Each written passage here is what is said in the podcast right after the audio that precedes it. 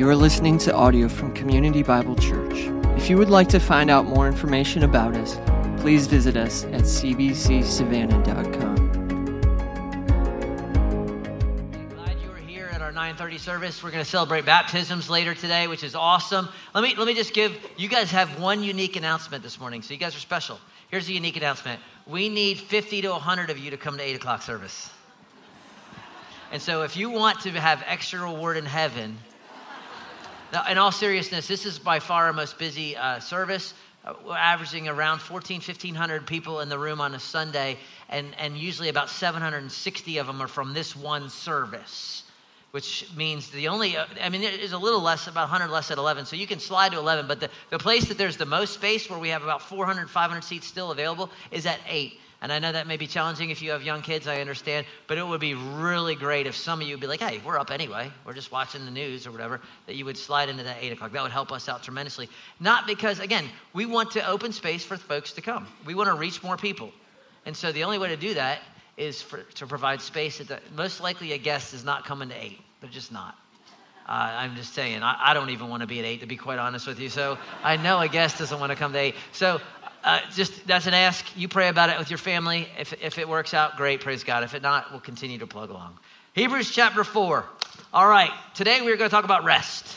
And I got to move because we got baptisms, and I got the ch- most second most challenging passage in all the book in 30 minutes. So here we go. Everyone desires rest. And everyone has something that to them is rest. For you, rest may be the golf course or the boat for me, Rest is our lake house. Our family has a lake house since 1960s. My grandfather bought it. It's a place where I go. It's not fancy. It's not even nice, but it's rest. I go on the dock. I read Harry Potter, and I do nothing. And yes, I read Harry Potter, and no, I don't. I'm not a witch. Okay, so just. But I just go and I do nothing. My kids are of the age that vacation is actually vacation. I know some of you it's not for you, and I get that, right? You need, your your rest is was when kids went back to school. Get it? I've been there. But for me, I go to the lake, the kids can do whatever, I'll take them on the boat, but it's rest. And that is something that is wired into us, that God has created us for rest. Yet, rest, at least the rest that we're going to talk about in Hebrews 4, in our culture, in our world, is elusive. It's elusive. We are restless. And so, the, the main idea for today, here it is. If you're going to fall asleep at some point in this shorter sermon, here's what you need to know God has rest for his people, and he doesn't want you to miss it. How do we miss it? How do we not miss it? What is that rest? That's what we're going to talk about in Hebrews 4. All right? And we're going to move at a high level because this is a very if I'm going to read the text, you're going to be like, I didn't get a word there. I understand. This is the second most challenging text in this book, and Hebrews is the most challenging book in the Bible. So I, if you're like, I don't get it, this is why I'm praying that God would use my PE training to get the cookies on the lower shelf so you just understand the big picture. Because the big picture is simple, even if getting there is not. If you're a guest with us, real simple. We've been working through Hebrews, which is a book to a group of Jewish Christians who have decided that life following Jesus is too hard, so they're going back to the Old Testament law, right? Which is not good. And the writer is saying, don't do it. Jesus is better than the angels, the prophets, Moses. We're going to see Aaron, Melchizedek, all these other things. And it's dangerous. Don't do it. And this book has five warnings to these people in it. And we're going to look at the second one today. We looked at the first one in chapter two, don't drift. The second one is don't miss God's rest. And so, what we need to do is define what rest is, and then we'll look how we don't miss it. And to define it, we're going to have to jump around a little bit, but let me read the entirety of our text just to make things even more confusing for you, and then I'll kind of try to high level it and explain what he's talking about. Verse 1 of chapter 4. Therefore, while the promise of entering his rest still stands, let us fear lest any of you should seem to have failed to reach it. For good news came to us, just as to them. But the message they heard did not benefit them, because they were not united by faith with those who listened.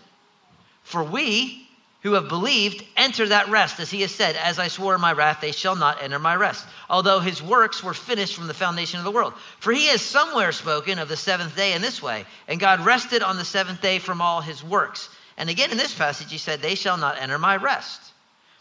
Since therefore it remains for some to enter it, and those who formerly received the good news failed to enter because of disobedience, again he appoints a certain day today, saying, through David so long afterward, and the words already quoted, Today, if you hear his voice, do not harden your hearts. For if Joshua had given them rest, God would have not spoken of another day later on. So then there remains a Sabbath rest for the people of God. For whoever has entered God's rest has also rested from his works as God did from his. Let us therefore strive to enter that rest so that no one may fall by the same sort of disobedience. For the word of God is living and active, sharper than any two edged sword, piercing to the division of soul and spirit, of joints and marrow, discerning the thoughts and intentions of the heart. And no creature is hidden from his sight, but all are naked and exposed to the eyes of him to whom we must give an account. Clear as mud. He mentions rest in this chapter 10 times, two times in the previous chapter. But, but what he does is he is going to choose certain events in human history and kind of use that as a metaphor for rest, all to get you to the point of, well, the rest that he is speaking about, that God is offering. And so let me kind of high level what this rest is, because it's related to this, but it's not this. And it's related to this, and it's not this. And it's related to this, it's not this. And then we'll look at our applications, which come along, come along the lines when he says, let us, let us, or we must right? Same idea. Those are going to be our applications. But let's talk about rest first. What is rest? How does he uh, kind of try to illustrate it? Well, his first illustration of rest came at the end of three and in the beginning of four, where he talks about Israel trying to get to the promised land. And we looked at it last week. They get to the cusp of it. Two of the spies come back and say, Let's go. And 10 of them say, They're too tall. Can't do it. They believe the 10. God says, Fine, you wander for 40 years. And he says, I swore to them they would not enter my rest. So, rest in that context is talking about the land of Canaan. This is what he said in Deuteronomy the Lord will give you rest from your enemies. That's the idea they had. So, for this first idea, somehow rest that God is offering you and me is related to the land of Canaan. It's not the land of Canaan. It can't be the land of Canaan. Why not? Because it says in verse 8 of chapter 4, Joshua, if Joshua gave them rest, God would have spoken rest later on. If you know the story, yes, they wandered for 40 years, but eventually they make it in the land, and Joshua fought the battle of Jericho, Jericho, and he goes in, and they conquer the land, and they're in the land. But yet there's, they still don't have rest. Joshua didn't give them rest.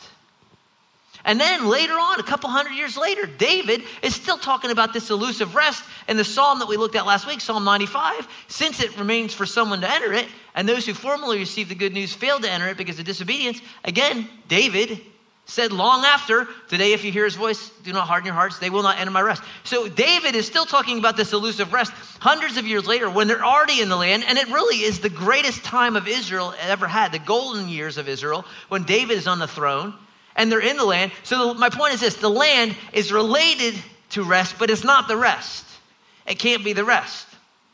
And I'll show you how it relates in just a few minutes. So that's the first illustration he tries to get us. The second one, he goes all the way back before that to creation, which becomes even more confusing to me. All right? He says, We have believed, we who have believed enter that rest, as he, God said, As I swore in my wrath, they shall not enter my rest, although his works were finished from the foundation of the world. For it, he has somewhere spoken on the seventh day. I love how he has somewhere spoken. This dude knows where he's spoken. You know where he's spoken. Genesis 1 and 2, everyone knows where he's spoken. But he's, he somewhere spoke this that God rested on the seventh day from all his works. And then again in this passage, you shall not enter my rest. And the idea is this somehow, this rest that God is still offering us is related to the rest that God did on the seventh day of, of the creation week. You're like, how does that work? Ah, yeah, I know. But the idea, let's kind of pick it apart. God resting on the seventh day, a couple thoughts there. Number one, when God rested, it doesn't mean God got tired. Man, it's a busy week, created the whole universe. Whew, that was a lot. I haven't had a nap in about a million years. Let's just rest. That's not the idea. God does not get tired. He does not get sweaty pits. He doesn't get any of that, right? He is not go weary. So he rests for a reason. And the word rest doesn't mean actually sleep, it means cease. He ceases. Right? He, he's, he's done. So when I tell my boys, go cut the yard, and they go cut the yard, and one of them edges, and one of them weed whacks, and one of them blows, and one of them cuts. And then I will go afterwards because they are teenagers, and you have to go behind a teenager, right? I will go and check, and I will look. Uh, you forgot the weed whack around the little sign, up uh, the tree, and, and I will say, no more, no resting yet. Get your tails back out there and finish. That's what it used to be. But actually, they're so good now that I'll go out and check, and it's perfect. And I'm like, you're done. You cease. That's the idea. God ceased. He creates in six days. He looks at it. It's good. It's good. It's good. It's good. It's good. It's good. It's good. And he ceases from his work. Why? Because it's good. There's nothing else to do. I'm like, he didn't be like, oh, I forgot the giraffes. Boop. All right. Everything was perfect. So he ceases. Right? And understand this that uh, that's supposed to somehow point us to rest, which means that from the beginning, God has been about rest for his people. He rests on the seventh day. He created man on the sixth day. That means man's first day was a day of what? Rest. Right? His first day ever. What am I supposed to do, Eve? What are we supposed to do? Today we just rest. It's on the short chart. Rest. That just shows that God's intent from the beginning has been rest. And then, so another idea here, so, so our rest, whatever it is, is related to the creation and, and resting from works. It's related to the land. And also, he says it's, it's also somehow related to the Sabbath. So then, he makes an application, there remains still a Sabbath, a ceasing rest for the people of God. Whoever has entered God's rest has rested from his works. The Sabbath was supposed to be this blessing to people where they could enjoy God. Somehow, this Sabbath that God is offering us, this rest, is related to the original Sabbath, right? And the original Sabbath was created for Adam and Eve to enjoy and enjoy God. Uh, and what happens? They blow it up, they sin. And instead of enjoying rest, now, ever since Adam blew up Eden, I said Eve earlier, he didn't blow up Eve, he blew up Eden. Ever since that whole thing happened, people have been restless, not rest. Right? There is, is, is the, you know, the philosophy, there's a hole in your heart, it can be filled. All these, all these statements, the idea is we try to fill the restlessness of our soul with stuff. Why do people get addicted to whatever? Drugs, pills, alcohol, porn, food, fill in the blank. It's because there's a restlessness that they're trying to fill in their soul. That's what's going on. No one says, I want to destroy my life with meth. Let's try it. They, no, they, there's, a, there's a restlessness and they're trying to soften that, trying to fill their heart with, some of you are filling it with money, with career, with Instagram likes, with social media, this, and you're just striving for rest in all these areas. And that's because Adam blew up Eden. I keep wanting to say, because that happened. And so there's been a restlessness, even though God's intent was not restlessness? Ever since the beginning. And so somehow this rest that God is still offering is related to creation order, it's related to the Sabbath rest, it's related to the land, and, and you got a big, big picture. We could go deeper. Where does it all come together?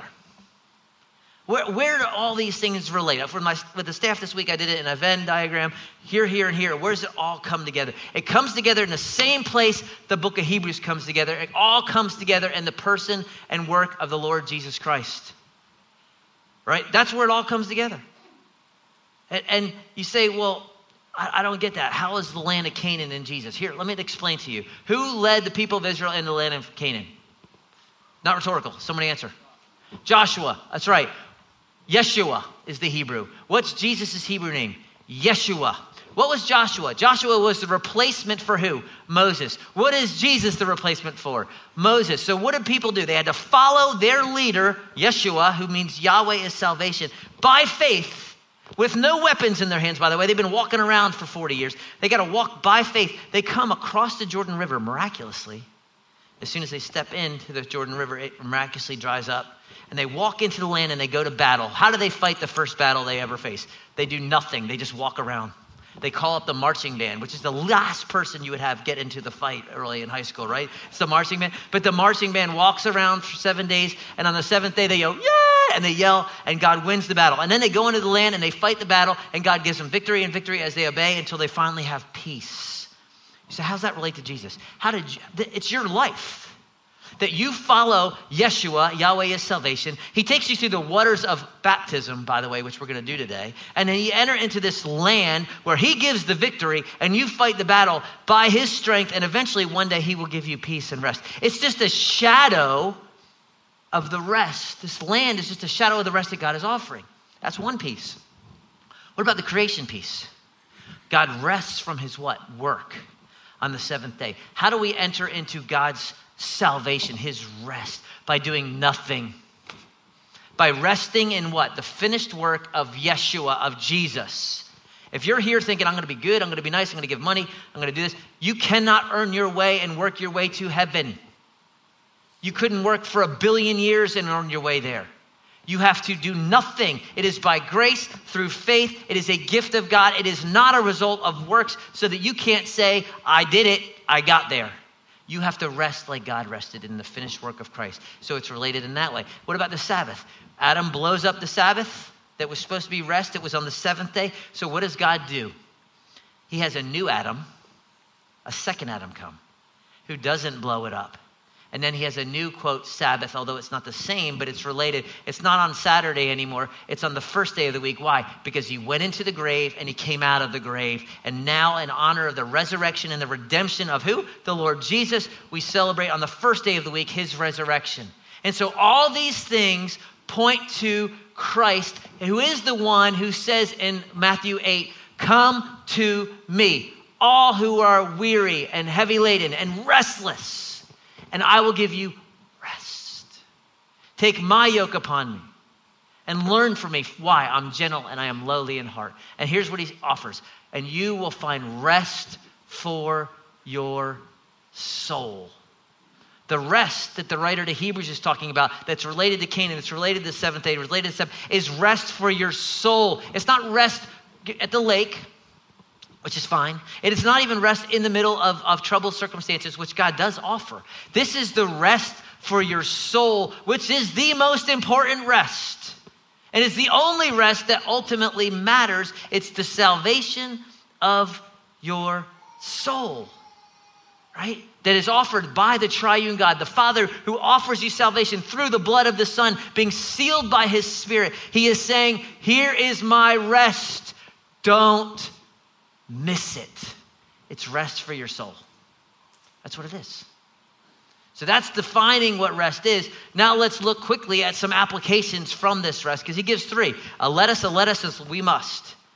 Right? That, that's where he goes in this passage. And the first one is in verse one. It's probably the most important. So if you get none of the others, get this one. Therefore, while the promise of entering his rest still stands, and it does. Why do I know that? Because you're alive. And as long as you are alive, the promise of his rest still stands, the promise of salvation. The moment your, your heart stops and your brain starts, that, that, that offer is done. It is too late. It is appointed for men to die once, and then comes judgment. So, right now, as you live and breathe, the offer of entering his rest still stands. And so, here's the application let us fear. And some of your translations, the NIV says, be careful. It's not a good translation here. Right? Be careful is be careful when you drive, honey.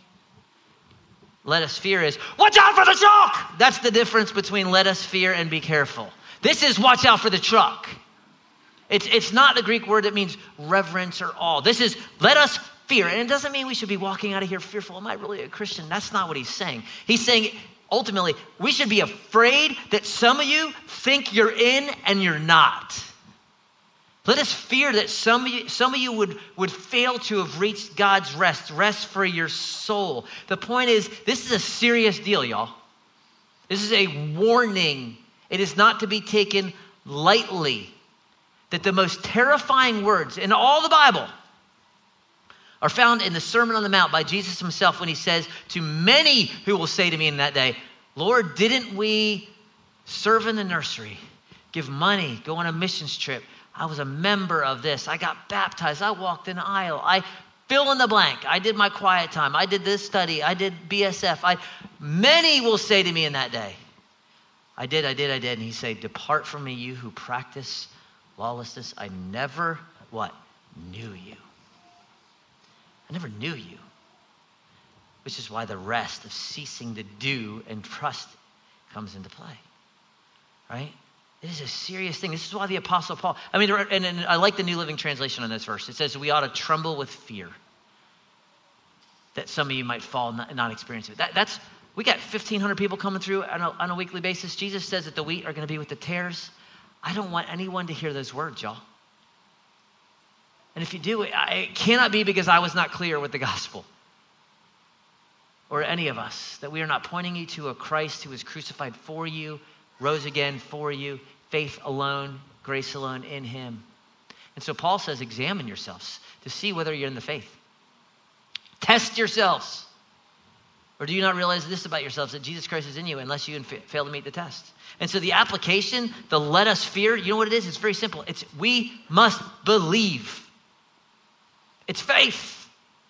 It's not get involved in a community group. Oh, that's, a, that's good. It's not be faithful member of CBC. That's it. good. Give your money, serve, pray. It's not that. It's you must believe. Verse 2 Good news came to us, just as to them. Go to next slide because my thing's not working. There you go. Good news came to us. Gospel, literally, is the Greek word. Evangelizo. Good news came to them. What was the good land? You can get in the land. Good news came to us. Christ crucified for your sins in your place, rose again. Good news came, but they did not benefit. Why? Because they weren't united with faith with Moses, Joshua, Caleb, the ones who believed. They didn't believe. They knew it, but they didn't believe it. So you can know all the facts and not put your faith in the facts. It'd be like someone who's like, my favorite restaurant is Applebee's, which if that's the case, then really we got to talk. But let's just assume that you love some Applebee's, and so you're like, I, mem- I got the menu memorized Monday. We got potato skins on sale, and Tuesday Taco Tuesday, and Wednesday is mahi mahi, and blah blah blah. And you can unpack the menu, and I ask you a question. Well, what's your what's your favorite thing on the menu? Well, I don't, I don't know. Actually, I've never eaten here. I just love the menu. I've memorized the menu. It's, I can tell you everything about the menu. Well, how dumb is that? stupidest thing I've ever heard. You're not going to eat? It's the difference between belief about and belief in. Yeah, you can tell me about the menu. You can re- recite the Nicene Creed and tell me what the book of Hebrews is about. Do you know Christ? Right? For we who have believed enter that rest. Underline that. We, the writer, who believed, have entered that rest. As he swore my wrath, they're not going to enter my rest. Why didn't they enter? Because of unbelief. Even though Christ rested and he offered this rest from the beginning. The idea is here, here's a simple question Have you believed, y'all? In, not about. Have you put your faith in Christ? Have you looked at the cross and said, That was for me? I am a sinner separated by grace. This is not just some good guy misunderstood. He was crucified and killed because I am a sinner separated from God. He took the wrath I deserve. He rose again and he is coming again. I have taken his yoke upon me. I am learning from him. Have you done that? And if you haven't, do not harden your heart. Today is the day of salvation. That's what he's saying. Don't harden your heart like they did. Don't stand at the river and thinking, man, those guys are tall. No, today, believe on the Lord Jesus Christ and you will be saved. Take his yoke upon him. Right? That's the entirety of the Bible is pointing to that. So in Genesis 1 and 2, God wants you to have rest. He tells you the way to rest in Genesis 3 that the seed of the woman would crush the head of the serpent. That's Jesus crushing Satan. It's all about finding rest in him. Even Revelation talks about after we're done here, we can rest. That's what he's been talking about. Don't miss his rest. You must believe. And then there's two more things, real quick. Yeah, real quick. Verse 11. Let us, again, there's another let us. Let us therefore strive to enter that rest. This is a weird statement because I think about rest. How do I strive to get to the lake? You know why? It's, I don't go to the lake more than I, I want to because it's, it's a long way away. It's like four and a half hours. It's, it, I got to go through Swainsboro and Wren and Thomson and all these places that no one really goes to anywhere except Dollar General once a month to drop off their surplus, you know, whatever. But it's hard to get there, but I want to get there. And, and the idea here is not you have to work for your reward. That's not the idea. But the idea is this some of you treat the gospel and salvation like fire insurance, and it ain't that. Oh, I can, now that I'm saved, I just sit in my little spiritual chair and, and drink my spiritual mint juleps, and I just kind of enjoy life until Jesus takes me. That's not Christianity. It's just not right? And it never has been. Right? Yes, we believe in grace. Absolutely. Right? But but, but Paul says we work out our salvation with fear and trembling. Not work for, we work it out. He says, walk in a manner worthy of your calling. He says, run with endurance the race that is set before us. And so we must, in this, in this journey that God has us on after we have believed, we got to be diligent right? That, that word, spoudazo, I love it, the Greek word. Let us strive. It's translated elsewhere, make every effort or do your best. You know, you tell your kids, and they're taking a test, do your best. That's the idea. You're not going to be perfect. And you're not earning God's favor. You're not, he's not like, oh, you fall short of the gospel. No, no, it's no, you ought to do your, do whatever you do in word or deed, do all things in the name of the Lord. That we're walking in a manner, we're being the church, not to earn God's favor, but in light of God's favor that's been lavished on us. Because grace is awesome, but some of us, let's be honest, some of you abuse grace. You know, on the two scales of the church, some of you grew up in a legalistic church that if you danced or played cards or saw a PG movie, that you were going to hell. I mean, if you didn't kiss dating goodbye and you weren't homeschooled, man, man you, you, were a pagan. pagan. And, and, and that's, that's, not, our church. church. We, we swing, the other way, if I'm, if I'm honest. Where, where some of you aren't dealing with your junk because God will forgive me. God will forgive me. And that ain't the gospel either. Right? Should we continue to sin that grace may increase? May it never be. And so, yes, we are forgiven so that we will walk in righteousness. And when we fail, we can confess our sins, but it's not so we can continue to, to just sin, sin, sin. No, we got to be diligent. Peter uses the exact same phrase in his second letter. For this very reason, make every effort, spoudazo, do your best to do it. Do you supplement your faith? He's saying he's not going to take away your faith. Faith is the foundation. Now add to your faith knowledge and self control and steadfastness and godliness and brotherly affection and love. And stack it on there. That's being diligent. That's what he's called us to. And you know that you're a follower of Christ when you are doing this. It doesn't make you a follower of Christ, but you know because your fruit is good. You are being a doer of the word. Right? And so I think some of us need to think through hey, I, may, I walked an aisle. Why do you think we don't walk an aisle here? It's not because I'm anti Southern Baptist. It's because I don't want you trusting in the fact that you walk down an aisle, that you prayed a prayer. I want you believing. I want you, when I say, How do you know you're a Christian? Because I have put my faith in the finished work of Christ for my sins. That's why I'm a Christian. Not because, well, I, I prayed to receive Christ and Jesus in my heart when I was eight. That may have been the case. But I want you to trust the gospel, not an experience. I want you to not walk an aisle. I want you to put your faith in what he has done. We must believe and we must be diligent. And here's one more thing we must be ready. Oh, and what do I mean by that? Right? Where, where do I get we must be ready? The end of this section, he says this in verses 12 and 13. Very famous verse. The word of God is living and active, sharper than any two edged sword. It pierces to the division of soul and spirit, of joints and marrow, and discerning the thoughts and intentions of the heart. And no creature is hidden from his sight. All are naked and exposed to the eyes of him, underline this phrase, to whom we must give an account. You will, whether you're Christian or non Christian, stand before the King of Kings and Lord of Lords one day. You will be either judged for your sin or you'll be judged for your service. Hopefully, it'll be for your service and not your sin. Right? But you will stand before the King. And ain't no hiding at that point.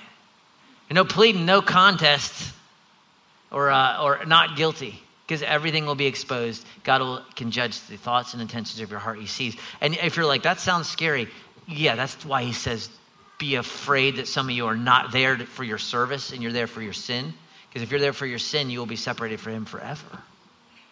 If you're there for your service, there'll be reward, there'll be loss of reward, but, but at least there will be eternity with him. But the idea is this how do I get ready for that day? Because I'm going to be there. And here, I'm going to be judged harder than you. So if that encourages you, great. But I'm going to be judged harder than you, which is why I have to be clear on what God's word says. So I'm not going to shy away from telling you what it says, even if it's hard, because I will be judged harder. But, but the way that we get ready for that, you know how? Is in verse 12. The Word of God is living and active. The Word of God is sharper than any two edged sword. The Word of God pierces the division of soul and spirit. The Word of God discerns thoughts and intentions of the heart. How do you get ready for that day? You lay your life on top of the Word and you let it expose you like a mirror and you respond to it. Because the Word of God can, can pick out where you're hiding and faking it. I can't, but the Word of God can. And the Word of God can change a heart. I can't. I can't change your heart. I can try to argue and intellectually convince you of something. I can't change your heart. Only the Word of God can. So the application here to get ready for that day is get in the Word. You're like, this is another sermon about reading your Bible? It's not. Is a sermon about finding your rest. And if you're going to find your rest, you read your Bible. That's what it is. Right? Not to make you smarter. I was watching baseball last night with my boys. Pitcher for the Cardinals, uh, who I was rooting against because they're playing the Phillies. And, I, you know, it could be, you know, Apostle Paul on the other team and I'll be rooting against them. But he had on his glove a verse. I said, what verse is that? I couldn't see. And, and, and, and finally I got it clear enough. It said Romans 12, 2. I thought, oh, that's, you know, that's awesome. I still want you to lose, but I mean, I'm, I'm proud of you as a brother because that's it's the verse, and I felt like that was the verse God. I didn't have a slide for it, I didn't make it, but it, it's it's the verse that applies this that we are not to be conformed to this world, but we are to be transformed. How? By the renewing of your mind, so that you will know what the will of God is, that which is good and acceptable and perfect. How do you renew your mind? You get this into it, and y'all, let me be very just very truthful here. There is no reason for you to not be exposed to the word regularly unless you don't care in our culture. If uh, 500 years ago, yeah, when they didn't have a printing press and they didn't have Bibles in their houses, yeah, you had to go and a guy was speaking in Latin, you didn't understand him. Yeah, there was an excuse. There's no excuse for you today. There is apps and versions. You can, you know, you can link, read the Klingon version if you want to of the Bible. There is plethora of resources of reading it to you, reading it in plain English, so the only reason you would not expose yourself to the Word of God is if you don't care enough to do it. I'm just leaving you with that. The only reason you would not memorize any verses, Romans 12, 2 be a great starter, Hebrews 4, 12, is because you don't care enough to do it. You can memorize your Taylor Swift, but you can't memorize your Apostle Paul. It just says something about our heart, and it says we're not really ready for that day. And I'm not trying to make you guilty, I'm trying to get you ready. I want you to find the rest that God offers. I want you to find truth. And he says, sanctify them in truth. Your word is truth. Study this week, verse 12. Just go through it. One, there's five or six things it says about the word of God. You pick one of them each day and think about it. The word of God is living. Do that tomorrow. Word of God is active. Do that on Tuesday. Word of God is sharper than any two-edged sword. Do that Wednesday. Word of God pierces Thursday. Word of God discerns on Friday. That'll be a well worth week for you in one verse. Let God speak to you for it. Because I want you to be ready. I don't want you to be deceived. I want us all to be in heaven together, finding the rest that God offers through his son, Jesus Christ. And man, I am excited to celebrate baptism with the folks that have come. In first service, we had four. I don't know how many we have this service. I have nothing to do with this. There's other awesome people that have been organizing this. But I think we have five or six people that are coming publicly this morning to say, I found rest in Jesus. And I'm going to make that public this morning. So we're going to celebrate with them. And I mean celebrate. All right, this is not this is solemn, but it's not somber. And, and Talava will come up and explain kind of baptism in a, in a minute. But hey, this is it's big for these folks to come in front of 750, 800 people. Significant. Man, I'm I'm proud of them. I'm thankful for them for their obedience. And so we're going to celebrate with them this morning. Let me pray and uh, we'll, we'll kind of reflect a little bit. If, look, if you need to talk to someone, pray with someone, we have folks in the back that will pray with you, that would love to pray with you. If you have questions, man, I don't know if I'm a believer. I don't know. Fill out a card, we'll meet with you, right? Jesus offers rest. He's not elusive unless you reject the only place uh, that you can find it, and that's in Him. So let me pray. Father, thank you for your word. Thank you for your goodness towards us. Um, I pray that I've been clear. I don't know, Lord. I just trust your spirit. It's a, it's a tough, challenging passage, but I trust that you are drawing men and women to yourself, that they would not harden their hearts today if they hear your voice. It's in Christ's name I pray.